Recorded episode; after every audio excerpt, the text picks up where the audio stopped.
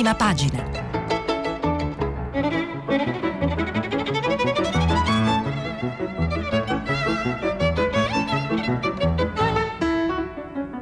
Questa settimana i giornali sono letti e commentati da Mario Secchi, direttore dell'agenzia AGI. Per intervenire telefonate al numero verde 800 050 333.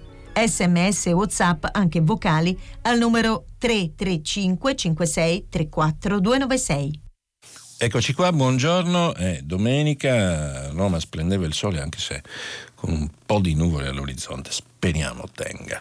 7 giugno 2020, liberi tutti, no? Siamo al primo uh, fine settimana, weekend dalla fine del lockdown e dunque vita nuova e speriamo anche bella per, per tutti nei limiti del possibile.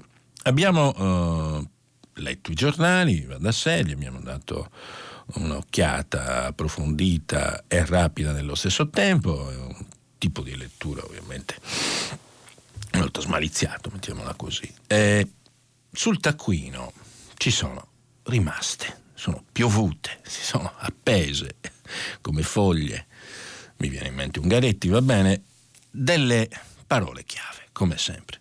Cioè, la prima parola è cadere che associamo al presidente Conte e gli auguriamo di restare ovviamente sempre in piedi. La seconda parola è gioco, la terza è aiuti, la quarta è dimenticati che fa rima con arrabbiati e poi ce n'è un'altra che è dialogo che non si realizza mai, pedalare in bicicletta naturalmente perché siamo italiani, bellezza in bicicletta, focolai viaggi, eroi, e uno direbbe santi poeti e navigatori ovviamente, stati, nazioni e imperi, e un po' di interviste. Mm? C'è Max, un'intervista interessante, e ci sono anche dei libri e ci sono delle riflessioni da fare. È un percorso che vedrete si dipana molto facilmente alla fine. Apertura del Corriere della Sera. Conte, due punti non temo di cadere. Parla il Premier. Scelte urgenti, non scavalco nessuno. Il PD, un piano per i fondi UE. Occhiello del titolo d'apertura, i dati sulle regioni, meno casi, ma l'epidemia non è sparita. In Lombardia l'indice di contagio sale a 0,91, in Basilicata è 0. La dittatura del numero, direbbe qualche filosofo, però questo è naturalmente. L'intervista è un colloquio in realtà, non è un domanda e risposta, diciamo così, e sul Corriere al Presidente del Consiglio Conte è di Massimo Franco, che io adesso testè vado a leggere. Non ho capito bene a che pagina è, sto girando, girando, girando, eccola qua, è a pagina 7. Il titolo all'interno è Io non mi sento accerchiato, ma ora c'è l'urgenza di agire. Conte, la realtà preme, non è un mio capriccio. In tutti questi mesi hanno detto che sarei caduto, ho imparato a non meravigliarmi più. L'esperienza ci insegna che quando un premier comincia a dire che non cade, che non ha paura, che è, cade. Però, vediamo. L'uomo è fortunato, come suol dirsi. Come va l'accerchiamento? Quale? Il suo presidente. Non credo, non mi pare di essere accerchiato più di quanto lo fossi nella prima fase. In tutti questi mesi ho sentito dire in continuazione Conte cade, Conte cade. Fa parte del gioco. Ho imparato a non meravigliarmi, ma come si vede e si vedrà, non è così. eh, mai dire queste cose. Ricordiamo Renzi quando sfidò tutti nel referendum. Eh, e poi andò giù, eh? Continuiamo a leggere il pezzo di Massimo Franco. Giuseppe Conte tradisce la soddisfazione tipica dei sopravvissuti. Le ultime ore hanno consegnato l'immagine di un presidente del Consiglio contestato dalla propria maggioranza, quasi alle corde, criticato soprattutto per il modo estemporaneo col quale avrebbe impostato, imposto l'idea degli stati generali dell'economia, un titolo pomposo per dare corpo alla fase 2 o 3, circondato da una coltre di scetticismo e di malcelata irritazione per il protagonismo attribuito al Premier. Ma la fase che dovrà definire le capacità del governo e della sua maggioranza maggioranza di far ripartire l'Italia dopo l'emergenza da coronavirus è comunque iniziata e Conte sostiene di lavorarci da tempo. A fine giornata, parlando telefono, al telefono dalla sua auto, sembra più tranquillo.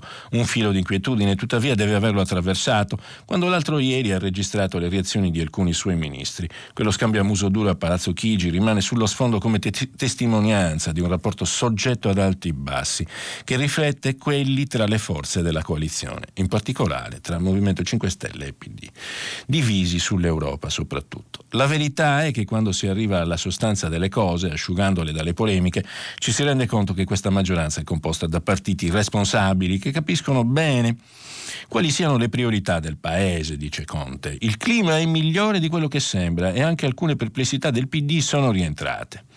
Inutile tentare di fare ammettere a Conte che la sua iniziativa sulla ripresa economica ha spiazzato e irritato gli alleati.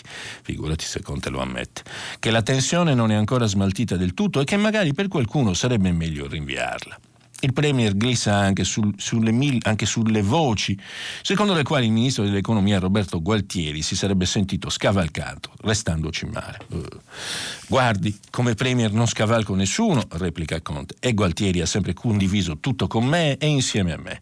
Dunque Conte è convinto, sì, ma gli stati generali li ha condivisi o no? La domanda dovrebbe, seguente dovrebbe essere questa. Tutto cosa vuol dire? Anche gli stati generali? La domanda non c'è. Dunque Conte è convinto che vada fatta e al più presto. Di più sostiene di averla in testa da tempo dai giorni in cui in Italia contavamo ogni giorno il numero dei contagi e dei morti angosciati disse anche che era tutto sotto controllo, aggiungo.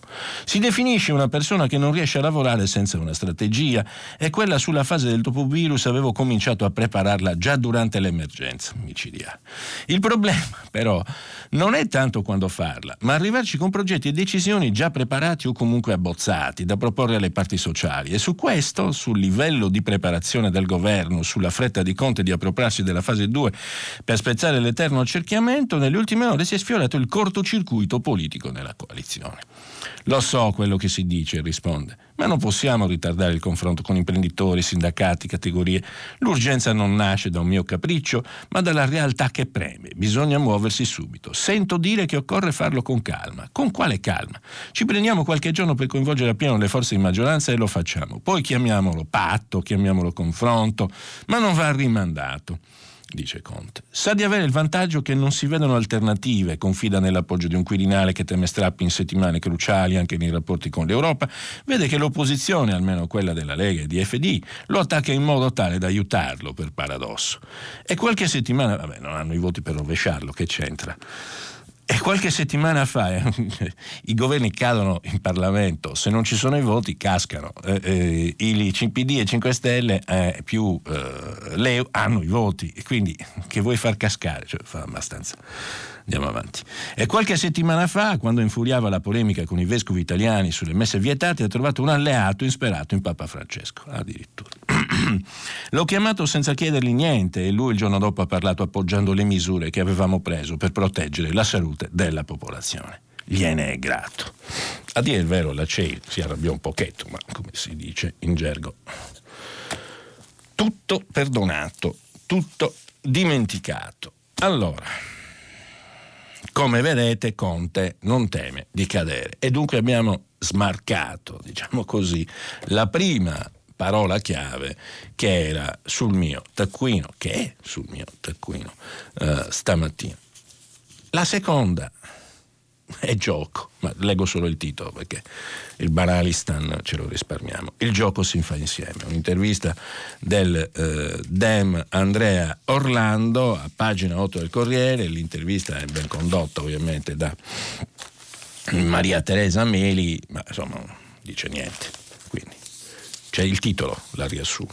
Quindi è un tentativo di tamponare, ma di avvisare Conte che non si fa così, insomma, vabbè eh, ce lo possiamo risparmiare, la nostra vita proseguirà decisamente lo stesso. Cose più interessanti da leggere forse sul Corriere c'è un'intervista a Franz Timmermans a pagina 11 di Francesca Basso e Paolo Valentino, è sempre un uomo, un progressista di sinistra, eh, meno pomposo di altri, e che dice il vicepresidente della Commissione, che tra l'altro ha la delega al Green Deal, eh, parla di patto di stabilità da rivedere e insomma dice un po' di cose.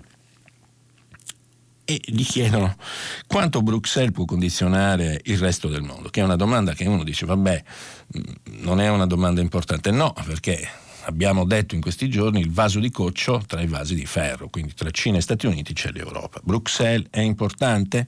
Sì, lo è, perché Timmermans dice che il mercato europeo gioca un ruolo cruciale, tutti vogliono farne parte, è il più grande mercato, il più ricco mercato del mondo. Se noi facciamo le regole giuste, il resto del mondo si adeguerà. Proteggere questo nostro mercato diventa un elemento essenziale per la resilienza economica dell'Europa. Non possiamo lasciare neanche un paese in ginocchio, dobbiamo aiutarci tutti. Se un paese cade, cadiamo tutti e non potremo più avere il ruolo che ci spetta nel mondo. Abbiamo bisogno di proteggere un sistema multilaterale e se l'amministrazione americana ora non lo fa, tocca a noi, e cioè mette in campo anche l'idea no, che il ritiro, in qualche maniera, il short delle attività americane, comprese quelle della difesa, ricordiamoci, perché Trump ha ordinato il ritiro dei soldati da, dalla Germania, presuppone la costruzione di un meccanismo di difesa europeo. Naturalmente ci sono tante tante sfaccettature nell'intervista, è lunga, non ve la posso leggere tutta perché ci sono parecchie cose stamattina interessanti disseminate nel sentiero. Però c'è un'altra domanda che è interessante, secondo me è questa, perché un olandese, un austriaco, uno svedese, un danese dovrebbero essere a favore del Recovery Fund. Risponde Timmermans. Dietro alla solidarietà ci può essere sempre un interesse proprio, se non ti senti sinceramente solidale, ma sappiate che in Olanda c'è questo sentimento nei confronti dell'Italia al di là delle posizioni del governo, almeno fallo per il tuo interesse, poiché se l'Italia cade, cadrà anche l'economia olandese, che dipende dal mercato unico e dalle esportazioni. E... Timmermans dice usa parole sincere, non è che dice gli olandesi sono, non sono tutti così, è solo il governo, sono solidari con l'Italia, sono una minoranza. No, no. Dice, sappiate che in Olanda c'è questo sentimento nei confronti dell'Italia al di là delle posizioni del governo, e cioè c'è un interesse proprio al limite, ma non eh, l'interesse sinceramente solidale, come lo chiama appunto Timmermans. È interessante perché dipingere l'Europa come un'Arcadia è il più grande errore e torto che si possa fare all'Europa. Va dipinta con realismo per quello che è e per quello che può essere, migliorando naturalmente, come sempre. Pragmatismo, realismo. Fare le cose che si possono fare, non inseguire inutili utopie che ci fanno solo perdere tantissimo tempo. E come vedete cominciano a delinearsi alcune cose. Conte che dice che non teme di cadere perché in fondo il pallino ce l'ha lui e non ci sono alternative in Parlamento, non ci sono ribaltoni possibili. Ricordiamo che Conte è rimasto, perché era già al potere e da due anni a Palazzo Chigi, non da un giorno, è rimasto a Palazzo Chigi con un cambio di maggioranza. No, come sapete, come sapete tutti, si è passati da una maggioranza euroscettica a una maggioranza europeista con lo stesso Presidente del Consiglio. Sono cose che in politica ci stanno naturalmente. E eh, allora che cosa fa Conte? Perché lui dice non temo di cadere e dice tutto bene, vado avanti, faccio gli stati generali o chiamateli come volete? Perché ha, come abbiamo già detto, un'arma eccezionale, i soldi. Cioè, agita il miraggio, dice qualcuno, in realtà arriveranno prima o poi, più poi che prima, ma mi pare di capire, eh, i finanziamenti del Recovery Fund. Sono 170 miliardi circa per l'Italia, sono tanti soldi e naturalmente nessuno vuole andare a casa senza gestire questo tesoretto, viene già chiamato così, che non è un tesoretto, è un tesorone. Essendo il tesorone molto cospicuo, il governo andrà avanti. È evidente. Però il PD avvisa e non è che puoi fare tutto da solo. Questa è la spiegazione. E Timmermans, però, è importante leggerlo perché è legato a questa partita. E cioè attenzione che la discussione sul recovery fund è in corso. Non è finito. Siamo alle, alla cornice, bisogna riempire il quadro. Dunque, Conte non teme di cadere, il PD dice che il suo gioco si fa insieme con eh, Orlando, è chiaro che si fa insieme, e usate gli aiuti bene state attenti che in Europa non è che tutti vi vogliono bene, dice Timmermans, anche per l'Ilva addirittura, dice Timmermans. E quindi siamo in Italia, siamo italiani, abbiamo i nostri difetti e non siamo soli nell'universo. Questo è il punto poi fondamentale. E in questa Italia, si fatta, Repubblica dice che ci sono 800.000 dimenticati. Questo è il titolo d'apertura ed è l'altra parola chiave, e cioè i dimenticati e gli arrabbiati. Gli arrabbiati sono sulla prima pagina di Avvenire, insieme ai poveri. Titolo d'apertura I poveri e gli arrabbiati. Il giornale di sinistra e il giornale della CEI, sottolineo, eh, non dei pericolosi fogli sovranisti. Gli 800.000 dimenticati, dunque titolo d'apertura di Repubblica Sommario, uno su dieci non ha ricevuto un euro dalla cassa integrazione. Il Ministero promette di intervenire. Dopo le critiche del PD a Conte, l'avviso di Zingaretti. Serve una linea, non possiamo sbagliare. Dai comuni ai sindacati, l'allarme per i pochi fondi alla scuola. Beh, quella della scuola è imbarazzante. La scuola ha ricevuto 1,3 miliardi e, tanto per dare un metro di paragone, all'Italia ne ha ricevuti 3. 3 miliardi per l'Italia, la metà alla scuola, mi pare. Non c'è bisogno di dire altro. Mm. L'Italia ovviamente è una compagnia fallita, ma vabbè. E Repubblica ha questo titolo d'apertura. Stefano Cappellini dice che non sarà il plexiglass a salvare l'istruzione, ne siamo certi anche noi, effettivamente. Maurizio Molinari fa un pezzo sulla ferita razzista del cuore dell'America, che non è un paese ovviamente tutto razzista, come noi non siamo tutti evasori eh, o tutti mafiosi, eccetera. Le generalizzazioni non vanno bene. Eh, il rilancio del Premier nel paese fermo, l'articolessa del fondatore, cioè di Eugenio Scalfari, e vabbè, Repubblica dipinge un mondo, no? E la cassa integrazione Covid è un miraggio per 800.000. Apertura di pagina 2 è la platea di dipendenti del settore privato che ha diritto a ottenere il sostegno al reddito per i mesi del lockdown, ma che non ha ricevuto l'assegno. L'INPS, sentite questa, clamorosa, di 400.000 beneficiari potenziali, non conosciamo le coordinate bancarie. 48 ore dopo la richiesta in Germania, ai, a quelli che hanno mini jobs, lavori piccoli, autonomi, professionisti e così via, hanno accreditato 5.000 euro sul conto corrente 48 ore dopo. E però questo racconta Repubblica. Cassa integrazione, un miraggio per 800.000. E questa storia meravigliosa, l'INPS di 400.000 beneficiari potenziali. Non conosciamo le coordinate bancarie. Vabbè. È interessantissimo. Interessantissimo come in fondo è purtroppo il titolo di Avvenire, perché il titolo d'apertura è I poveri e gli arrabbiati, no? I dimenticati, gli arrabbiati, stiamo giocando, entrando nel cuore delle parole che sono finite sul taccuino. Dalle migliaia di esuberi dell'ex Silva agli invisibili di Napoli. Ecco le tante vittime del post-lockdown. Ma a Roma è protesta violenta di Ultra e Forza Nuova. Eh sì abbiamo visto pure questo purtroppo, che soffiano sul fuoco dopo i gilet arancioni. In piazza c'è di tutto ormai, bello, brutto, buono, cattivo, non si capisce bene. È un momento di grande confusione sotto il cielo. Quindi la situazione è eccellente, avrebbe detto Mao, ma Mao non c'è, anche se la Cina è vicina. E dunque a finire ricorda la realtà, al venire giornale dei vescovi. C'è un'intervista a David Sassoli, a pagina 5, che cito, chiusa la fase dell'austerità, sul MES l'Italia sia più bra- pragmatica, cioè pigliatevelo sostanzialmente, questa è la traduzione mia un po' brutale se volete, ma cerchiamo di capirci. E, insomma, c'è un paese che soffre ed emerge nelle pagine dei giornali, Repubblica, un giornale eh, liberal socialista, eh, illuminato, illuminista, titola sugli 800.000 dimenticati. E eh, Avvenire, il giornale della CEI, titola sui poveri e gli arrabbiati.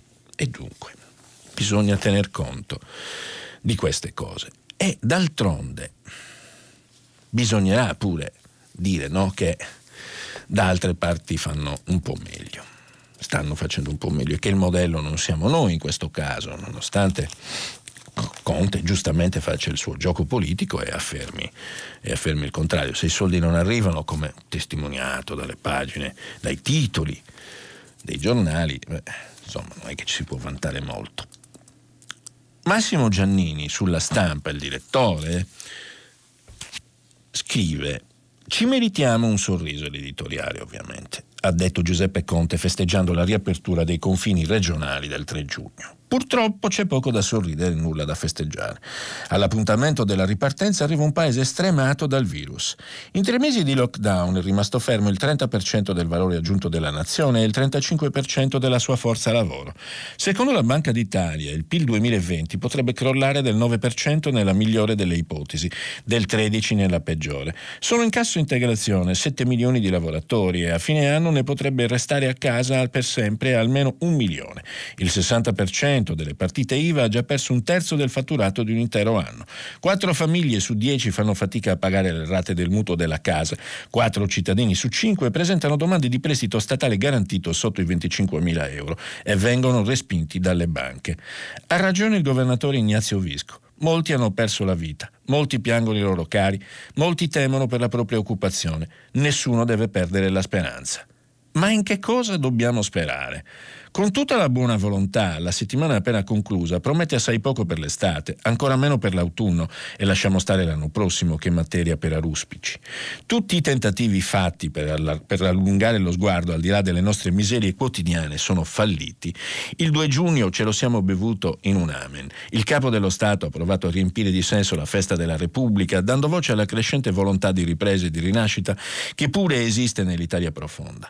Di fronte al nemico invisibile ha parlato di unità morale, di condivisione, di un comune destino, di spirito costituente. Vado a pagina 17. Allora, pagina 17. Massimo ha scritto un pezzo. Vabbè ha chiesto alle istituzioni, Mattarella, e ai partiti di non scagliare gli uni contro gli altri le sofferenze provocate dalla malattia, di non disperdere i sacrifici fatti dagli italiani, ha scelto Codogno e va bene. Un messaggio forte, intenso, non retorico per il dopo Covid. Chi l'ha raccolto? Ecco la domanda che stava arrivando. Nelle stesse ore in cui Mattarella ringraziava i nostri eroi civili, i medici e gli infermieri dello Spallanzani, intorno a lui abbiamo scorto un drammatico vuoto. La destra sovranista senza mascherina ha occupato la piazza piazza urlando il suo cinico Vafa, eccetera, eccetera, eccetera. È giusto. Il giorno dopo ci ha provato il Presidente del Consiglio, lanciando la sua versione posticcia di nuovo inizio. Un appello ai partiti di opposizione, un invito alla parte sociale. Ai primi l'offerta di un patto per la rinascita da sottoscrivere, alle seconde la proposta di stati generali da condividere ma anche il Premier ha abbaiato alla Luna. Complice una formula infelice che ricalca il piano piduista di Gelli e una fuga in avanti che ha spiazzato il PD e 5 Stelle, anche Conte si è ritrovato più solo di, di prima. E insomma, eh, non lo leggo tutto perché è lungo, comunque Giannini poi arriva a citare quello che abbiamo eh, sottolineato ieri qui su prima pagina, cioè il piano da 130 miliardi pronta cassa della Germania che farà crescere il PIL del 4% e insomma si somma già a quei 353 già approvati più agli 800 e fischia di garanzie statali. Nessun bonus, insomma, vabbè, 300 euro in più alle famiglie per ogni bambino, le ore, le ore che abbiamo citato ieri eh, che ci hanno messo per fare il, l'accordo i partiti della coalizione della Groco eh, 21 ore appunto, consecutive hanno fatto tutto altro che stati generali e, insomma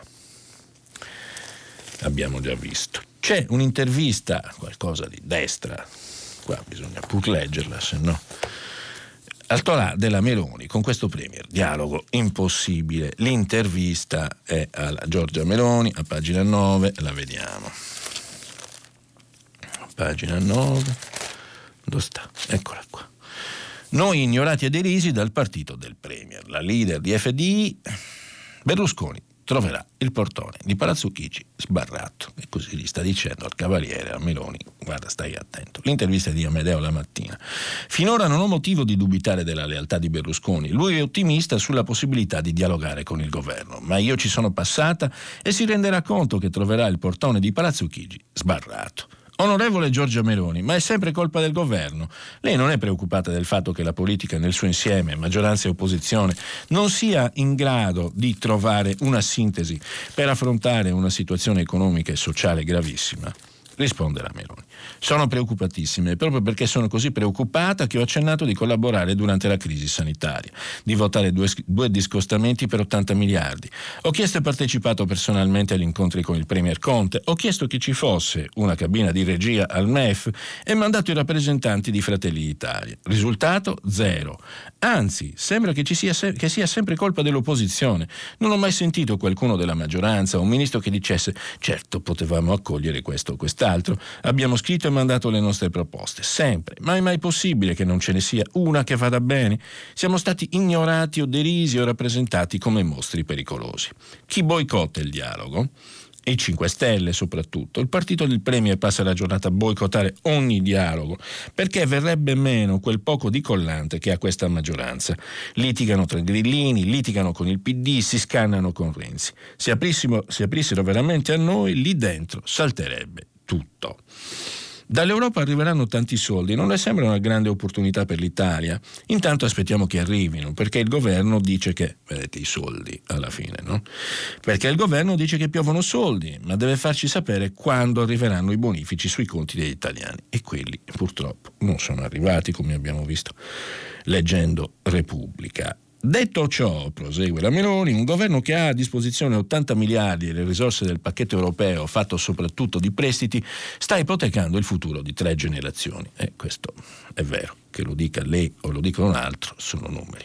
Un governo serio condividerebbe le responsabilità di decidere come si debbano spendere quelle risorse, ma Conte ha altri problemi, come mettere insieme una maggioranza composta da persone che si detestano, stanno insieme per puro interesse e per la spartizione del potere. Ovviamente la Meloni, anche lei fa il suo gioco, come Conte, come eh, Zingaretti, come chiunque faccia politica, fa l'opposizione e questo deve fare. Però su un punto, insomma, c'è poco da, da contestare, cioè sul fatto che noi ci stiamo indebitando a gogo questo, e questo è un dilemma del domani che noi non sappiamo come si potrà poi risolvere. I debiti vanno pagati e i debiti non sono gratis, ricordiamocelo sempre. E abbiamo anche, sottolineo, 800 miliardi di spesa pubblica mai riqualificata. Mm. E dunque abbiamo visto, abbiamo smarcato dal taccuino anche l'intervista di Giorgia Meloni. Pedalare. C'era questa parola, vi ricordate, no? Sul taccuino. È il titolo di libero. Non ci resta che pedalare. Aiuti solamente per le biciclette. Libero ama fare questi titoli che sembrano paradossali, lo sono anche, ma è un registro, diciamo così, della narrazione. PIL sotto zero, impresa e co, però il governo pensa che la ripresa passi dalle due ruote, come se tutti, come se tutti fossimo fighetti da centro storico. Intanto sono già terminati i soldi stanziati per il bonus. Pezzo editoriale di Vittorio Feltri, facile evadere le tasse, è sufficiente corrompere gli esattori. E insomma, è un'altra visione del mondo. Siamo a Roma e bisogna leggere il titolo d'apertura del messaggero, perché ha l'altra parola che ci eravamo segnati, focolai.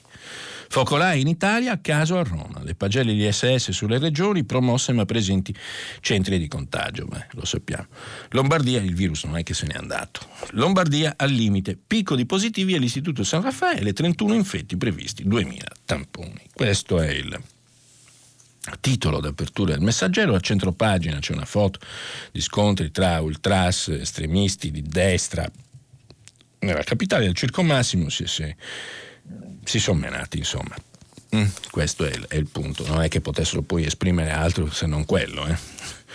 Purtroppo questa è la situazione. C'è un eh, editoriale di Romano Prodi sul messaggero, che è sempre da leggere Prodi perché insomma non è mai banale, questo è, questo è sicuro, uno può condividere o meno, ma Prodi va a letto. L'elenco delle disgrazie economiche, lo nego un po', che hanno accompagnato l'esplosione del Covid-19 occupa ormai milioni di pagine e altrettanto corpose sono le nefaste previsioni riguardo al futuro. Si parte dalla constatazione della caduta senza precedenti della produzione nell'ultimo trimestre per analizzare la gravità dell'aumento della disoccupazione, del parallelo crollo dei consumi, eccetera, eccetera, eccetera, cioè la più grave crisi in, dopo la seconda guerra mondiale. Da qui dipendono, dice Prodi, giustamente le pessimistiche previsioni sul futuro dell'economia mondiale, di quella europea di quella italiana. A questo si aggiungono interrogativi ancora più foschi su ulteriori possibili peggioramenti degli scenari in caso di una seconda o terza ondata della pestilenza. Tutto giusto, tutto scientificamente motivato. Avremo quindi ancora mesi molto difficili di fronte a noi. Accanto a tutto questo non si pone tuttavia altrettanta attenzione al fatto che le politiche messe in atto in gran parte del mondo appaiono più vigorose di quanto mai sia avvenuto nelle crisi precedenti. Nella lontana Asia, dalle Filippine alla Corea del Sud, dall'India all'Indonesia, pur in situazioni tra loro così diverse, le misure per frenare la caduta sono sempre più corpose e marciano nella stessa direzione. Andiamo a pagina 20.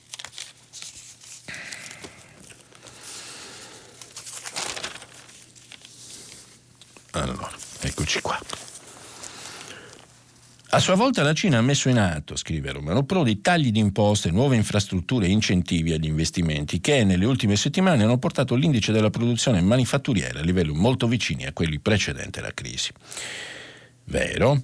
Un quadro meno negativo, in modo del tutto inatteso, e bravo Prodi a citarlo, e arriva, anche dagli Stati Uniti, dove pure il virus è ancora imperversa. Nel mese di maggio, prendete nota, si sono infatti avuti 2,5 milioni di disoccupati in meno. Nulla di rivoluzionario di fronte alle decine di milioni di posti di lavoro persi in, in precedenza, ma si tratta di una reazione positiva, certamente dovuta alla quantità di denaro iniettata nel sistema economico, senza badare all'impressionante deficit del bilancio pubblico. E poi naturalmente ci sono le riaperture tenete presente che questo mm, eh, report sul, sul lavoro eh, di fatto è l'incremento mensile più grande dal 1948. Quindi ci sono i segnali di una reazione e infatti non a caso Trump spera in una ripresa a V, cioè caduta rapida, collasso e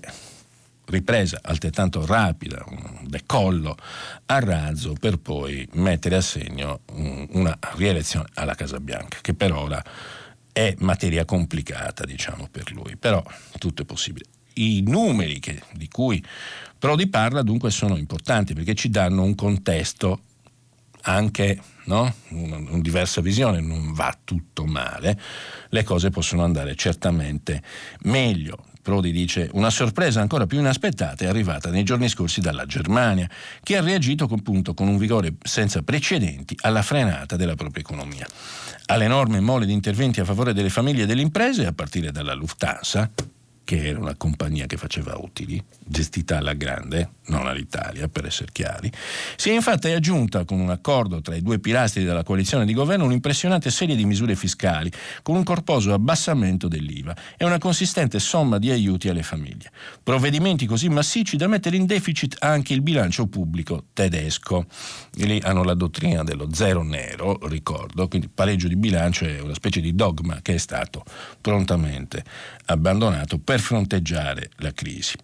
Quindi a questo si aggiunge, prosegue Prodi, eh, una quantità di crediti senza precedenti al sistema produttivo da parte del governo francese, 93 miliardi di euro, e di quello spagnolo, 63 miliardi. Tutto questo ci spinge a concludere che, diversamente da quanto avevo doverosamente messo in rilievo in precedenza, anche l'Unione Europea e i Paesi membri si sono finalmente messi in moto.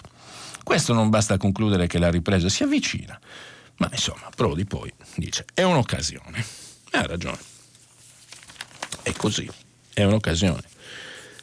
Solo che c'è la burocrazia italiana e questo è un problema. Il pezzo di Prodi, in fondo, ci parla di che cosa? Di nazioni e di imperi, e cioè di geopolitica sul dubbio di ieri, che però conservato, non avevo fatto in tempo a leggere, non c'era il gancio giusto per, per leggerlo, in realtà oggi c'è, c'è un chiodo che è quello del pezzo di Prodi al quale possiamo appendere un ulteriore tassello del nostro racconto, un quadro, che è di Dino Cofrancesco, il pezzo, è un bravo, bravo politologo, sul dubbio, e dice la seconda metà del Novecento ha messo in soffitta il secolo d'oro delle ideologie. La sua stella polare è stata il Settecento, l'età dei diritti dell'uomo e del cittadino.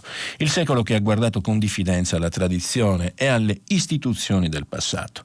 Ne ha fatto le spese l'idea dello Stato, ridotto ad apparato amministrativo al servizio del legislatore illuminato. Questo è un pezzo alto, eh, lo dico subito. E dice a un certo punto il monarca, filosofo e rappresentanti del popolo. No?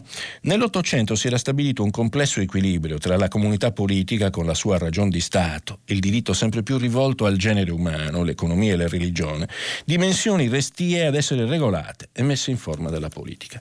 Nell'ambito dello Stato nazionale, la protezione dei diritti locali, alla vita, alla libertà, alla proprietà, veniva garantita, ma nessun governo avrebbe seguito il principio, il principio fiat justitia per eat mundus. Quando i diritti individuali erano in conflitto con la salus rei pubbliche, a prevalere era la seconda. I regimi liberali erano un mix di egoismo collettivo e di tutela delle libertà civili. Il Parlamento inglese chiese scusa a Giuseppe Mazzini per la violazione della sua corrispondenza privata ad opera della polizia, pensate un po'. Ma ciò non impediva al governo di Sua Maestà britannica di depredare il pianeta, suscitando guerre infami come quella dell'oppio il diritto veniva fatto valere in modo efficace solo quando non disturbava la politica. È nota la confessione del Gran Conte. Se avessimo fatto per noi quel che abbiamo fatto per l'Italia, saremmo considerati dei farabutti. Ed era Cavour, non il principe di Bismarck. Lo Stato era un composto di bene e male, di luce e di ombre, di patriottismo irriflesso, giusto o sbagliato, il mio paese e di forti idealità era John Stuart Mill che scrive, sì, uno dei classici del pensiero liberale, On Liberty, ma che non aveva dubbi sulla, sulla dipendenza dell'India dalla Gran Bretagna e sulla convenienza degli irlandesi a far parte di un paese ricco e progredito. Furono soprattutto i paladini della conservazione, giuristi e filosofi politici, a far rilevare di che lacrime grondasse e di che sangue il liberalismo europeo. Essi però ne rimuovevano il lato luminoso, quella protezione delle libertà civili e politiche che faceva dire al democratico Mazzini che l'Inghilterra, con tutte le sue paurose diseguaglianze e le sue contraddizioni sociali, era la sua seconda patria. È molto interessante questo pezzo perché ci proietta su una dimensione più alta e pensate all'America, per esempio, con tutte le sue contraddizioni, le manifestazioni che vediamo e così via. E resta la più grande democrazia del mondo con tutti gli errori, tutte le storture, quello è un grande paese. C'è poco da fare. E, e quindi questo pezzo di Dino con Francesco ci introduce al, all'essenza della politica, nelle sue varie forme, nelle forme in cui si organizza. No? Il metodo democratico, il metodo di governo, c'è il metodo liberale, dunque occidentale, che è contrapposto oggi a quello orientale del partito unico, cioè della Cina e di altri paesi che sono sostanzialmente delle dittature,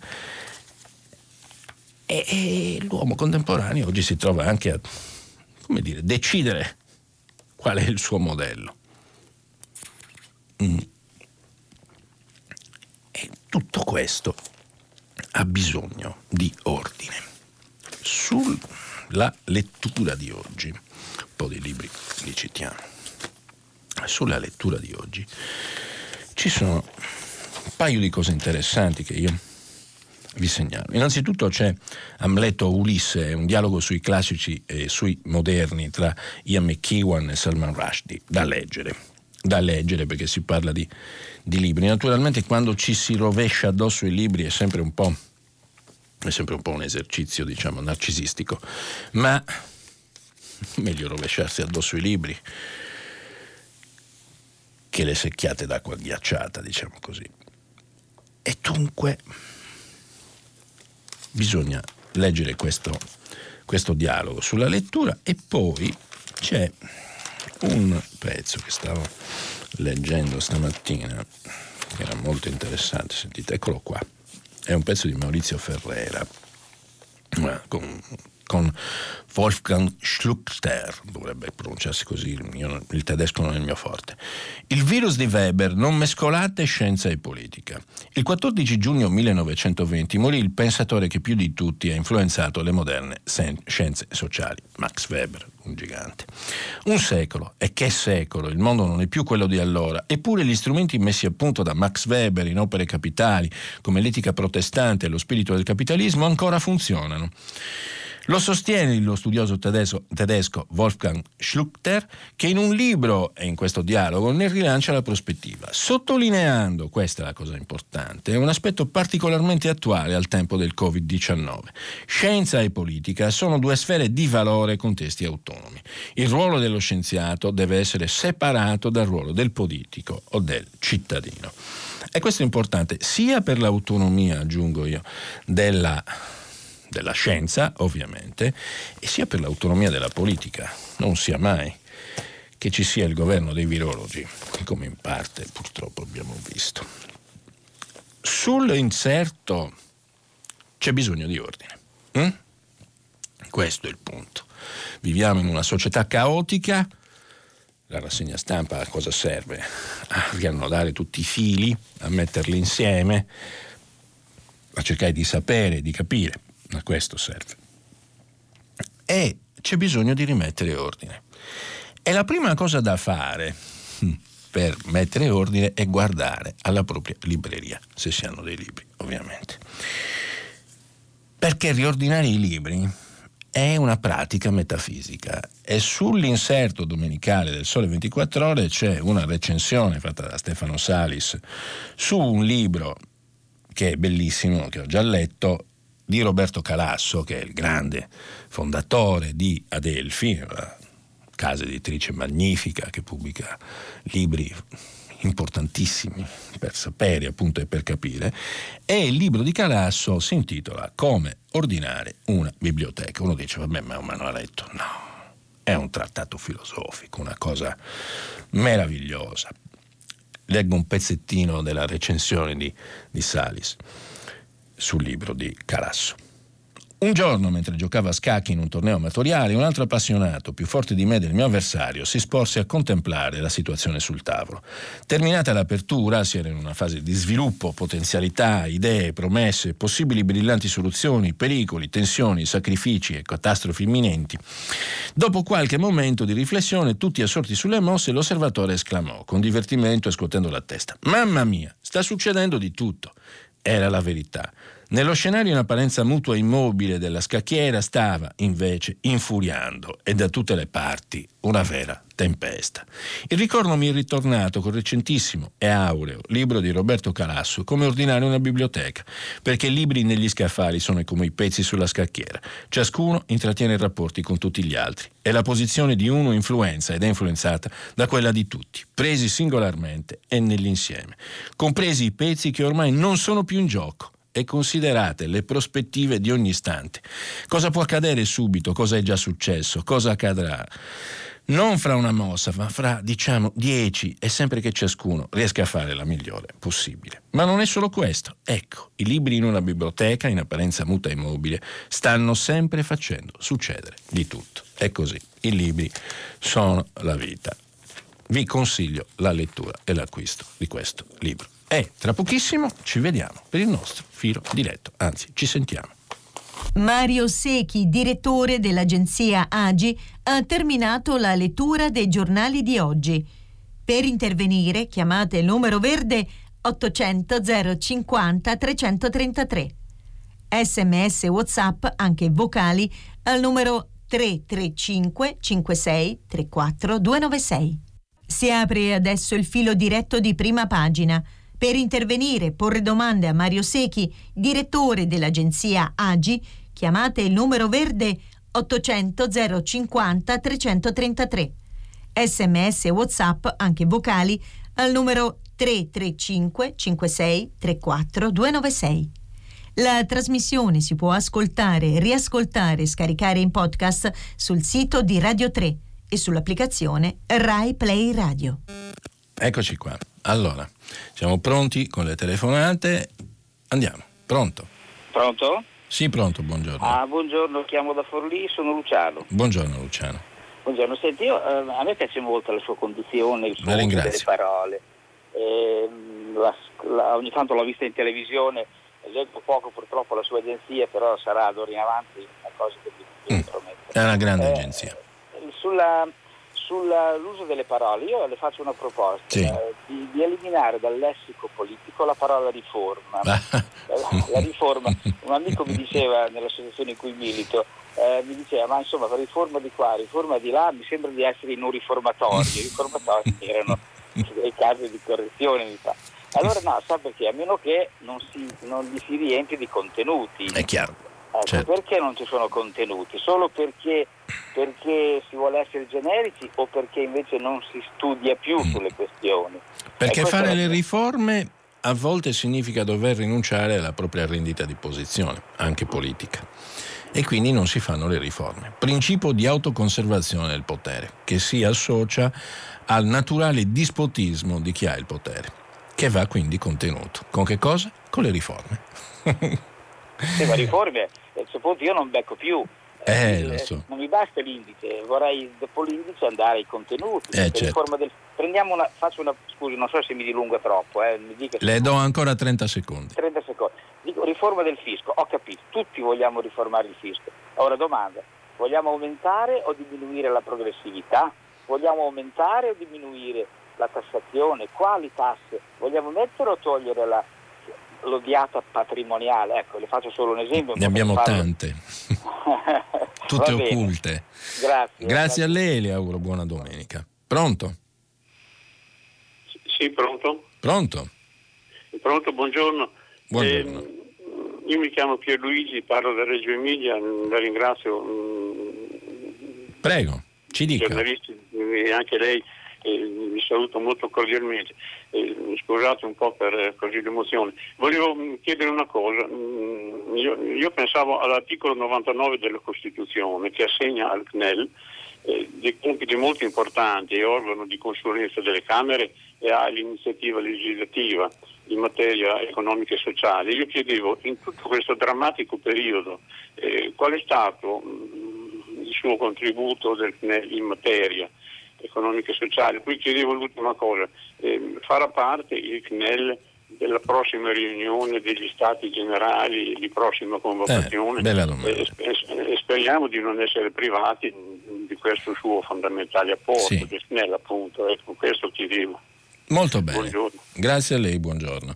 Dunque, la domanda è molto più interessante di quanto si possa immaginare, perché il CNEL, io feci sentire eh, il, il, Presidente eh, sulla questione della ricostruzione, l'emergenza Covid e così via. Però il CNEL non è stato praticamente chiamato, insomma, non è stato usato per quello che invece prevede, come ricorda giustamente il nostro lettore, la Costituzione. Parliamo di un organo che sta nella Costituzione.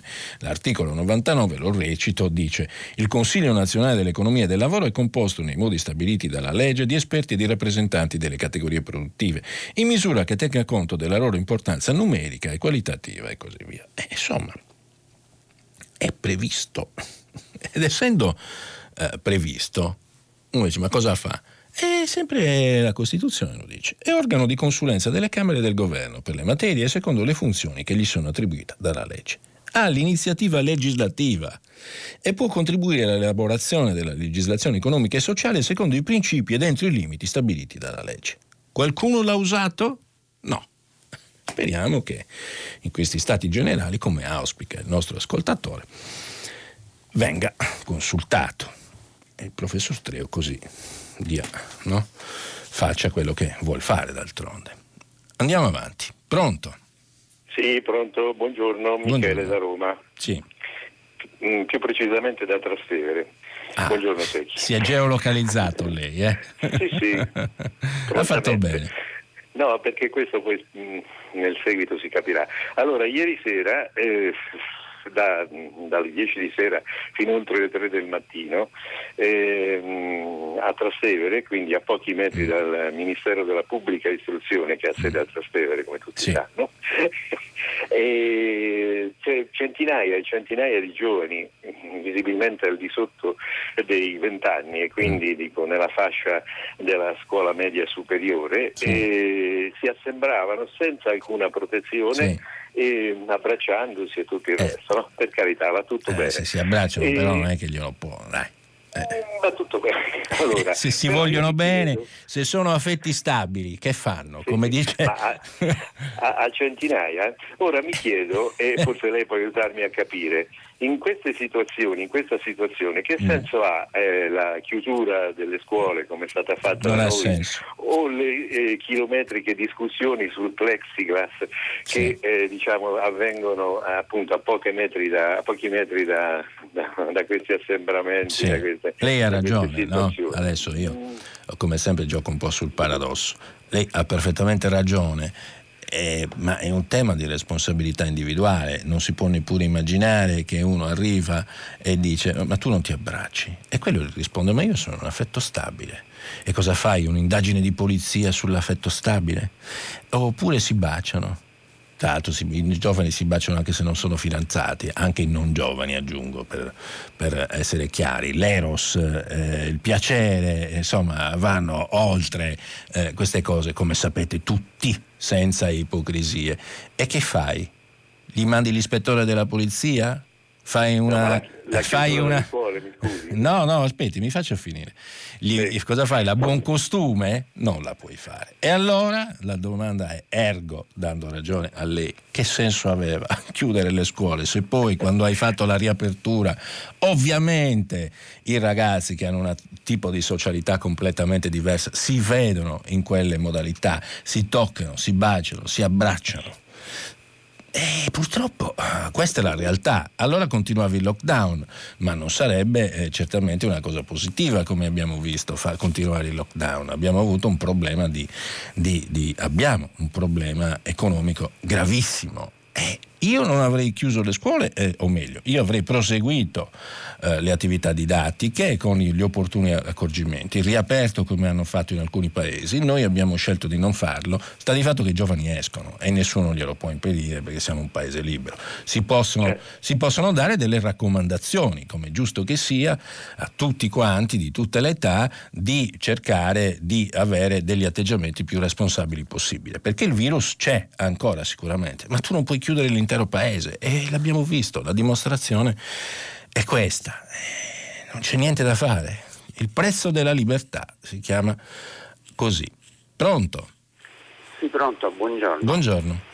Eh, mi chiamo Giuliano da Milano. Buongiorno eh, Giuliano. Io sono un uh, dirigente IPS, premetto che intervengo a titolo esclusivamente personale. Va bene. Coinvolgere la mia organizzazione. Ci mancherebbe. Eh, a, proposito, a, proposito, della cassa integrazione dei tempi lunghi. Sì. Allora, se mi chiedono di andare da eh, Milano a Roma eh, tra, con il Frecciarossa o con Italo eh, ci arrivo rapidamente. Se certo. mi dicono che devo prendere i regionali ci metterò un bel, un po'. Bel po'.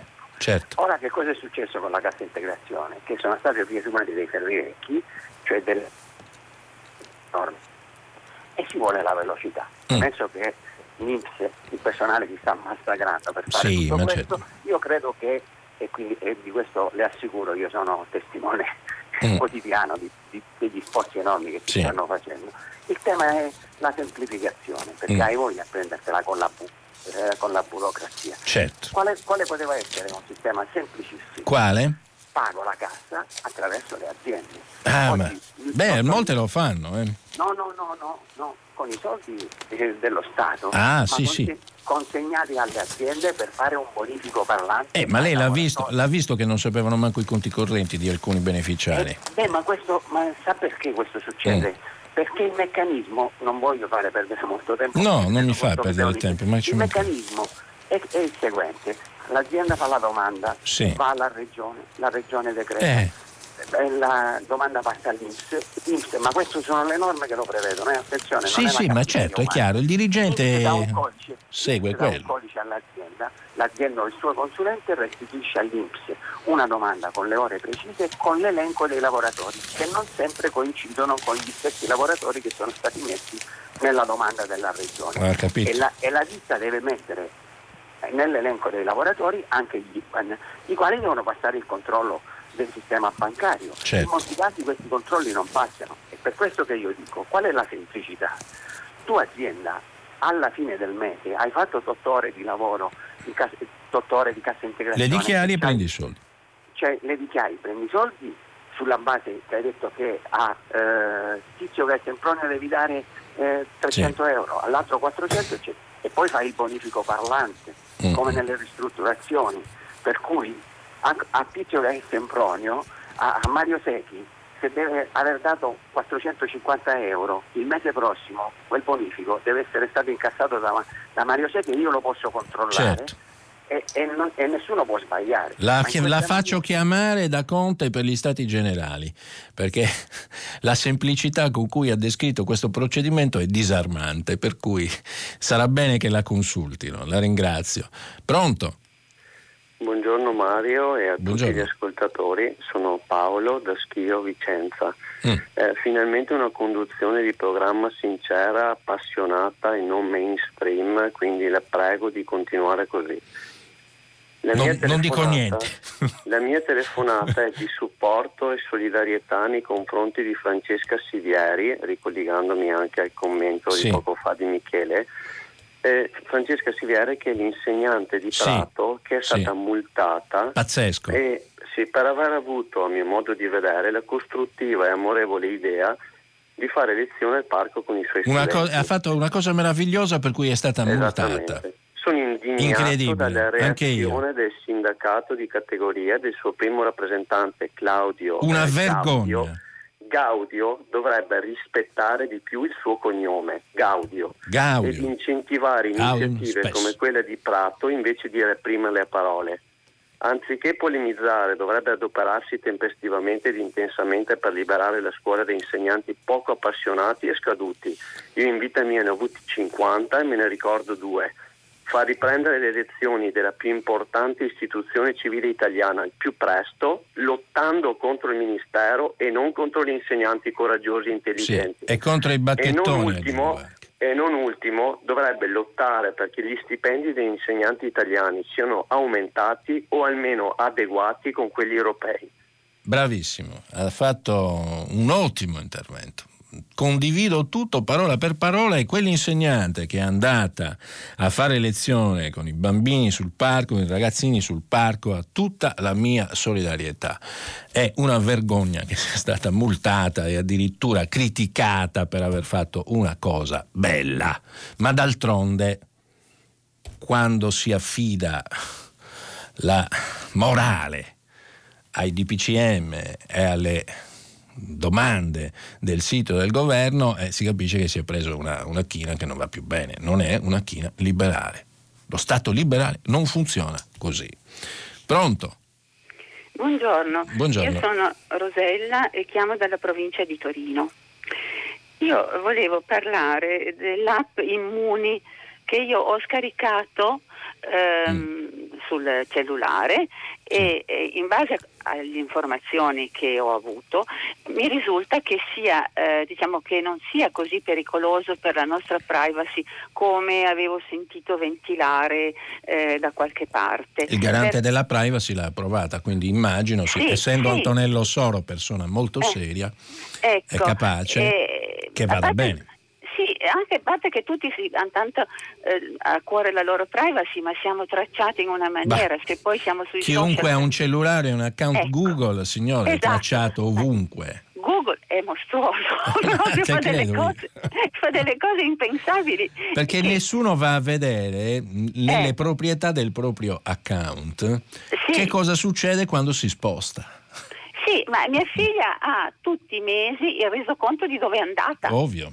Non ecco. solo, ma il sistema diventa intelligente e sì? attraverso l'algoritmo autoapprende dove vai. Per cui sì. non sei neanche partito, ma ti svegli e sul telefonino, sullo smartphone, ti eh. appare il tempo per eh, andare al lavoro, se c'è traffico, se non c'è traffico e così via. Come fa, come fa il cellulare a saperlo? Semplice, traccia tutti i miei spostamenti attraverso una cosa che si chiamano celle, se con un sistema che si chiama GPS. Prego. Esatto. Allora, in questo caso noi siamo geolocalizzati e chi si iscrive ha un numero generato casualmente come i token delle banche. Sì.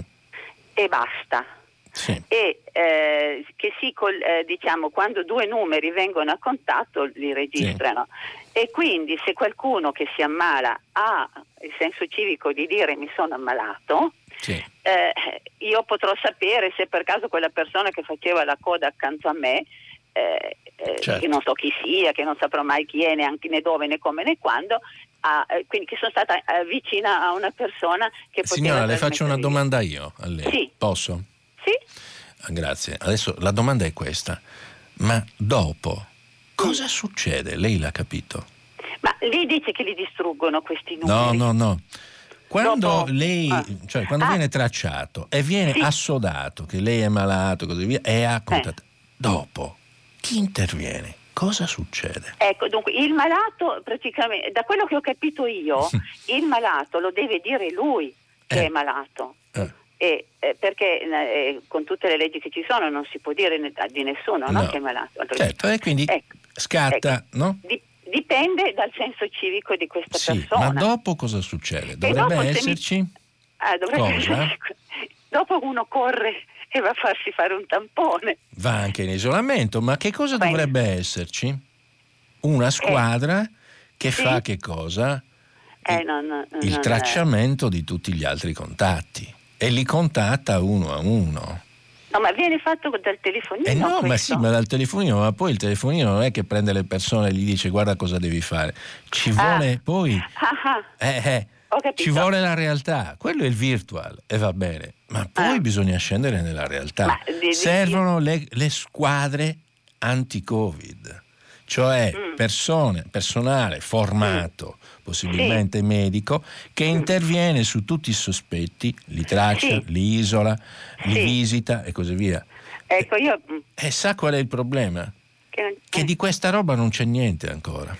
Ah, io non ci pensavo a questo, però eh, pensavo cosa avrei fatto io. No, dico, ma certo, lei si sarebbe isolata come me, come chiunque sì. che sta ascoltando. Il problema è, e tutti gli altri? Eh, vabbè, ma senta, vabbè, lei si è guardato intorno adesso. Io mi sono, guardato... i ragazzini a grappoli. a me viene la pelle d'oca, lo so, ma sì, però almeno... Eh. Eh, diciamo, la realtà è complessa come sì, però dico se vado all'ufficio postale io sono terrorizzata l'idea di andare alla posta, ma per esempio. No, ma lei deve vivere tranquilla allora. Eh, no, lei, va, vi, lei, fa la Vada. fila, sta a eh. distanza, eh. si mette una mascherina se vuole essere strasicura, ma sì. se stai a distanza va bene anche senza, come dicono alcuni studi e così via. Sì, eh. e non ci sono problemi. Si lava eh. le mani, sono i consigli della nonna, signora, di pandemie, sa quante ma ce sì. n'è state. sì, sì, comunque. Non è io... né la prima né l'ultima. no, lo so. Purtroppo lo so. per noi. Eh, eh, però, eh, non lo so, io ho trovato che se non altro mi, mi, eh, vogliamo dire che invece di prendere le goccine per l'ansia. Va bene, sono... questo, è, questo, le è concesso. Va bene. le auguro buona domenica. Grazie, buongiorno. Grazie a lei, signora. Pronto? Buongiorno. Buongiorno. Eh, la ringrazio molto per la sua conduzione. Lei è il mio giornalista preferito. Oh, signora. Giuro che non ho pagato la signora, giuro. eh, però è in compagnia con Galli della Loggia, nella eh, Pireo. Eh, la chiamo, eh, sono Gabriella e telefono sì. della provincia di Vicenza.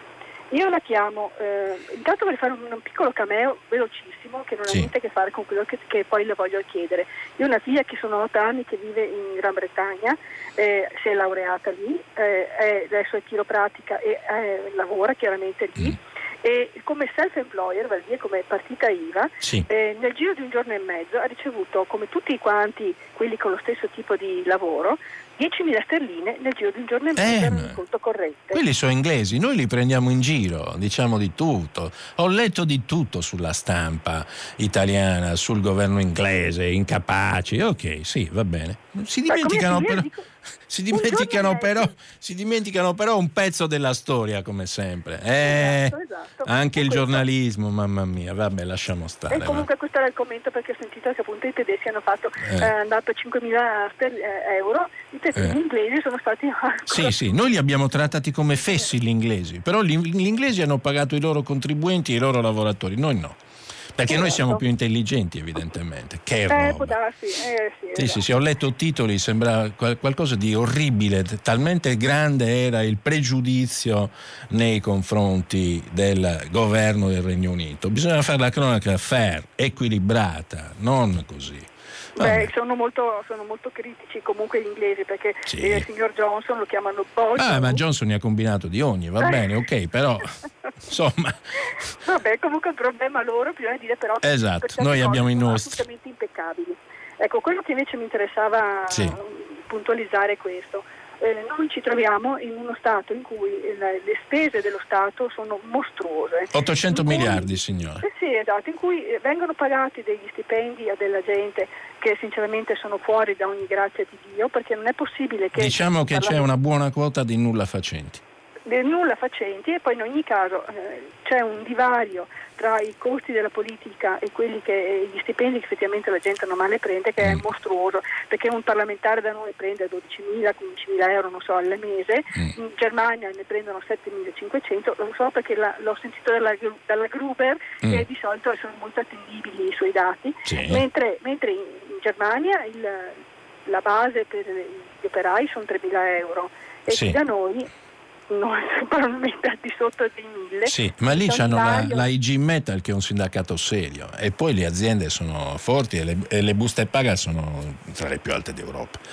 Esatto, però cioè, sarebbe giusto e ora, sarebbe veramente ora che il governo si prendesse la responsabilità di tagliare queste spese, perché non è possibile che noi andiamo Vabbè. avanti con una cosa di questo genere. Diventa, sta diventando ingestibile e continuiamo a dover andare a chiedere, a chiedere l'elemosina all'Europa, chiamiamola così, o comunque a cercare sempre degli schemotaggi per cercare di quadrare i conti che non possono quadrare in questa situazione. Ha ragione. Bisogna che, bisogna che le cose vengano risolte una volta per tutte. Ha ragione. E, e, la, e questo sistema che abbiamo è farraginoso per avere qualunque cosa sta diventando una barzelletta. Va bene, barzelletta. la ringrazio, devo un po', devo un po accompagnare eh, alla fine eh, gli ascoltatori quando un po' si dilungano, no? il tempo è tiranno, non sono io il tiranno, mi piacerebbe ogni tanto ma non si può fare. È pronto? Pronto, buongiorno. Buongiorno. Sono Vincenzo da Trento. Buongiorno io Vincenzo. telefono per amplificare un appello che mi è arrivato sì. Con la rivista del Touring Club, sì. che è, come tutti sanno, un'associazione che ha oltre 125 anni e che si è presa sempre cura dell'Italia come bene comune. Ora il coronavirus ha letteralmente distrutto il futuro economico di questa associazione, perché essa vive esclusivamente in base alle quote dei soci sì. e tutta la possibilità che loro sfruttavano per reclutare eh, nuovi soci con mille iniziative, nonché eh, l'attività editoriale, tutto quello che l'ha sì. sempre accompagnata, eh, non si può più svolgere. Ho capito. Quindi loro ci hanno fatto un appello di versare 100 euro per non farla sparire. Ho capito. Aiutiamo il Touring Club, il suo messaggio. Va bene. Grazie. Sono, grazie. Sono grazie. un vecchissimo socio e Dico questo con un animo commosso perché è una delle poche realtà italiane che funziona Va bene. in maniera egregia. Grazie per il messaggio, grazie per l'appello, per il touring eh, a cui auguriamo sopravvivenza, eh, anzi una bella vita lunga e prosperosa. Pronto? Pronto, buongiorno dottor Tecchi. Buongiorno. Sono Edoardo da Sesto Fiorentino. Buongiorno Edoardo. Volevo chiederle una cosa. Un paio di settimane fa c'è stato un annunzio da parte del Ministero della Giustizia che avrebbero dato i numeri degli effetti del decreto che avrebbe dovuto riportare in carcere sì. tutti quelli che erano stati liberati in seguito all'emergenza coronavirus. Sì. Io ho guardato un po', eh, però non sono riuscito a trovare niente mm. di questi dati, cioè quante persone sono rientrate, sì. quante invece sono rimaste agli arresti domiciliari. Sono cominciati sono a rientrare un po'. Non so se c'è un, le dico la verità, non so se c'è un monitoraggio già uh, compiuto allo stato attuale, immagino di sì, ma non l'ho visto divulgato. In ogni caso oggi lo faccio fare dai miei giornalisti dell'Agi un controllo sul suo suggerimento. E se c'è lo pubblichiamo, ovviamente. Grazie. Buongiorno. Buongiorno. Pronto? Pronto, buongiorno. Buongiorno. Direttore, buongiorno, la seguo sempre con stima. Grazie. Niente, per quanto riguarda l'eventuale riforma del CSM, sì, ah. con l'onda degli scandali ognuno ha mm. una sua proposta di riforma. Però uno dei principi di Calamandrei era che quando si parlava di temi costituzionali i banchi del governo dovessero essere vuoti. Mm-hmm. Qua invece sembra solo l'iniziativa del governo. Eh, questo è un tema bravo. bravo. andrebbero discussi c'è un confronto anche nella sì. società, invece chiudono tutto fra di loro, sì, sì. magistrati, governo. Ha centrato un punto fuori... chiave che riguarda non questo governo, il governo Conte in particolare, ma tutti, e cioè il fatto dell'iniziativa legislativa, come dice giustamente lei, e su temi così delicati. Un tema così delicato come la riforma dell'organo di autogoverno della magistratura organo costituzionale, andrebbe naturalmente inserita in un dibattito bipartisan in Parlamento con proposte di legge condivise, riforme ponderate. Non si fa. Eh, purtroppo non si fa. L'iniziativa legislativa passa ormai attraverso quella che nella dottrina viene chiamata legislazione motorizzata, eh, decreti legge, dunque addirittura DPCM abbiamo visto nello stato d'eccezione della crisi del coronavirus, per fortuna questa storia di DPCM è finita perché comunque comportavano delle delle cose che non andavano bene dal punto di vista uh, costituzionale, come sostenuto autorevolmente dal professor Cassese, tanto per citarne uno, ma dal professor Guzzetta, tanto per citarne un altro, dal professor Silvestri, parliamo di gente insomma, di studiosi di grandissimo, grandissimo livello. Quindi meglio così, eh, però resta il tema di un Parlamento che allo stato attuale è depotenziato, questa è la verità. Leggo un po' di messaggi. La regia mi dice, mi ricorda, che ringrazio, sono stati fantastici nel seguirmi tutti in questi giorni nella redazione di prima pagina, Chiara e tutti gli altri, veramente eccezionali. Allora, come può essere considerato un paese per vincenti come l'America un grande paese? I vincenti, a ben guardare, spesso sono tali per la benevolenza della sorte. Silvi da Roma, vero, vincenti, ma resta un grande paese, il faro della libertà. Dovremmo ricordarcene ogni tanto. 1945.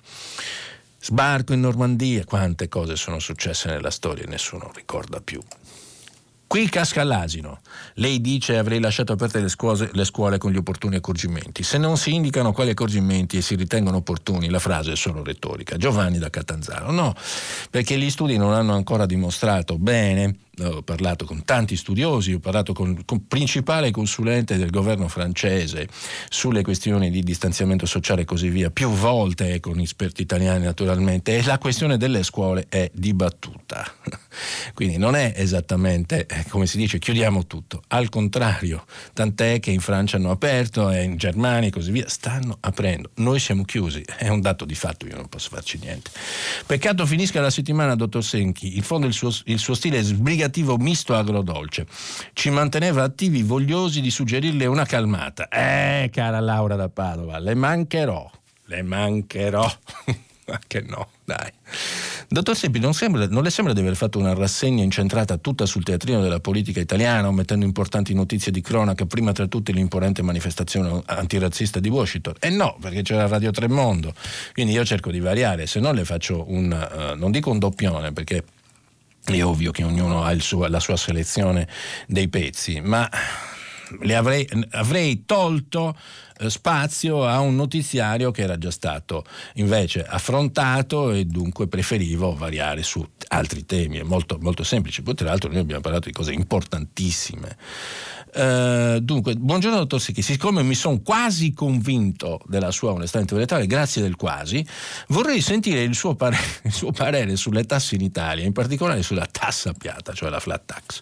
Certo, una tassa piatta del 15% andrebbe divinamente bene a tutti e tanto più a chi ha redditi alti, ma se l'aliquota minima attuale IRPEF è del 23%, e per fare un altro esempio, ci troviamo la tassazione sulla benzina a circa il 240%, le sembra realistica una così drastica riduzione di tasse? Valentino, il dibattito sulla sulla flat tax molto bello dal punto di vista teorico, difficilmente realizzabile in un uh, paese come il nostro, dove si chiacchiera tanto e si fa poco. E solitamente quelli che fanno vengono anche criticati tantissimo da quelli che chiacchierano tanto. E insomma, uh, c'era Einstein che diceva che eh, chi dice che non, uh, le cose non, non, si possono fare non deve disturbare chi ce la sta facendo. Quindi chi dice che non si può fare si astenga se non ha una eh, alternativa valida. La flat tax mi piacerebbe, se vuole la mia opinione personale, la vedo dura, francamente, molto dura, un paese con 100 miliardi di evasione, è un casino, dai. Peccato che il detto con le buone maniere ottiene tutto, venga sempre smentito. La porta d'Europa coperta a Lampedusa che ricorda tanto le statue nude coperte nei palazzi della politica per l'arrivo di un iraniano musulmano approdato non si capisce niente però, eh. Eh dai, eh. Si nota subito prima pagina una grande conduzione, complimenti a Mario Secchi. No, vabbè. Ho mandato due messaggi, non li avete pubblicati. Comunque, ripeto, finalmente domenica finisce la pesantezza di questa conduzione. Maria, grazie Maria.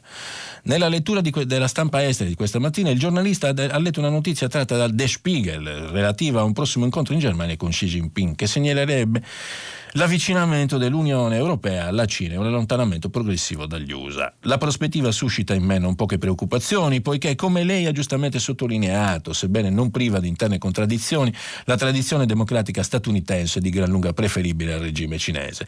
Grazie, gradirei avere una sua interpretazione della notizia. Grazie Maria. Ma Angela Merkel è una grande statista, ovviamente, e conduce con grande abilità il governo della Germania, gli interessi della Germania e c'è naturalmente l'export di cui tenere conto. La Germania ha un grande surplus, ha ottime relazioni con la Cina, non significa però che sia eh, succube della Cina e soprattutto non è filo cinese diciamo così.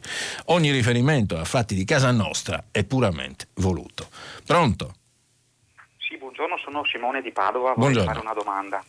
Allora, io volevo chiedere una, un suo parere su questi bonus che vengono dati dallo Stato, ovviamente per, con il nobile intento di rilanciare l'economia. Sì. Ecco, però alcuni bonus vengono dati mettendo un limite di reddito o di ISE. Sì. Per esempio eh, il bonus vacanze ISE 40.000 euro oppure sì. 100 euro che sono stati dati per chi ha lavorato in marzo però con un reddito sotto il reddito di 40.000 euro. Sì. Ecco, per esempio il mio comune mette un bonus di 35 euro per la frequentazione dei centri estivi per i bambini, però solo se si ha un ISE sotto i 25 mila euro. Sì. Ecco, poi vengono dati dei bonus se, che sono debito di Stato e che dovrà essere restituito da noi, da, da tutti noi e dalle, no, e dalle, future generazioni, ecco, alcuni bonus vengono messi senza nessun limite, come sì. per esempio il bonus ristrutturazione per chi sì. ha la prima casa, la seconda casa al mare. Perché si pensa di far ripartire l'economia certo, il volano dell'edilizia. Certo. Ecco, però io credo che tutti i bonus, essendo aiuti di Stato, debbano tutti mettere un aiuto, cioè scusi, un limite di reddito o di ISEE. Oppure nessuno. Altrimenti, beh, oppure nessuno. Ma, ma, ma oppure nessuno. Stato, uh, okay, ma se io, fermo, se io, ti eh. fermo, l'attività perché ho deciso di fare un lockdown e quindi ti creo un danno di fatto. Sì no? tu hai diritto a un indennizzo. Questo è, il, questo è il principio secondo me che deve valere. Certo. Quindi che cavolo metti tutti questi, questi, questi limiti di reddito no, e così via? Hai fermato l'attività? Indennizi, punto.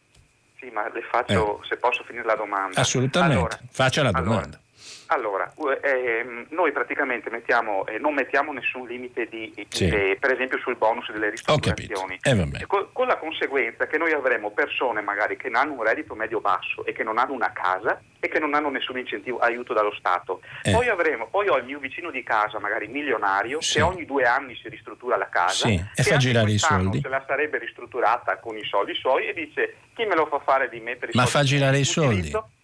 Ho capito che fa girare, ma allora, diamone, ma allora mi scusi, diamone di più, di soldi anche di più, mettendo... Sono due principi diversi.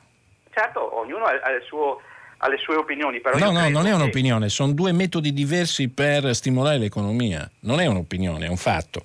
Un fatto è far girare eh, il volano dell'edilizia. No? per sviluppare moltiplicatore, si chiama così, e quindi per, per cercare di aumentare la produzione. E quello è un metodo. L'altro è, che, che, entra direttamente in un settore economico, ma naturalmente vale anche per gli incentivi, eh, per esempio per acquistare le automobili, il monopattino, la bicicletta. Che cosa sono? Investimenti verdi, eh, l'auto elettrica, e cioè che cercano di stimolare un settore. Questa è una via. L'altra via è il sussidio straordinario, che è un'altra cosa non è un, uh, un, provvedimento fatto per sviluppare di nuovo, per rianimare di nuovo l'attività economica. Il sussidio straordinario è una condizione di necessità e urgenza in cui si trovano certe categorie di lavoratori, no? O di disoccupati il reddito di cittadinanza è una, una, forma di welfare di questo tipo, in attesa che trovino un lavoro che, come vedete, non cercano neanche in molti casi, perché non c'è anche, eh, intendiamoci. Quindi sono due binari completamente diversi. Da un lato si, eh, provvedimenti di welfare urgenti per sostenere chi ha bisogno Dall'altro abbiamo provvedimenti che sono un volano per l'economia, interventi di settore che sono molto importanti, che vanno poi che, a, questi due diciamo, principi pilastri se ne aggiungono altri, iniezioni di liquidità nel sistema, garanzie statali sui prestiti bancari. C'è tanto, tanto, tanto che si può fare. Il vero problema italiano è la confusione, scusate, che poi non si chiama neanche così, tecnicamente è un casino, è questo il punto, i limiti. Ma i limiti cosa metti a fare? Se gli hai bloccato l'attività, puoi avere 20 milioni di fatturato, puoi averne 100.000, gli dai l'indirizzo commisurato al danno ricevuto. È abbastanza evidente. E così pure, come hanno fatto in Germania, indennizi i piccoli, 5.000 euro direttamente sul conto corrente. Abbiamo avuto la telefonata di una ascoltatrice che diceva il governo inglese gli ha dato 8.000 euro subito sul conto corrente. Si fa 8.000 sterline in questo caso, ma si fa così. Cosa cavolo metti questi limiti impossibili che poi non, non, riesci a fare? Vi rileggo, scusate, perché io mi animo su questo, perché c'è un limite all'idiozia della burocrazia, come sempre. E invece pare che noi vogliamo, facciamo a gara per superarlo. Non ritrovo il sole 24 ore, mannaggia. Insomma, non avevano, non conoscevano il conto corrente di 400.000, anzi era Repubblica in realtà. Non conoscevano, eccolo qua. Non conoscevano il conto corrente, era pagina 2. L'INPS di 400.000 beneficiari potenziali, non conosciamo le coordinate bancarie. Ma di che cosa stiamo parlando? Ma se non conoscono il conto corrente di chi devono indennizzare, discutiamo sulle classi di reddito, ma fa ridere abbiate pazienza. Eh, insomma, finiamola con, finiamola con, liete, con un, note liete, diciamo. Allora, è stata una bella settimana, sono molto contento di essere stato eh, con voi. Ho due secondi per chiudere e chiudo con tre parole. Grazie, grazie, grazie. Alla prossima. Forza Varisi.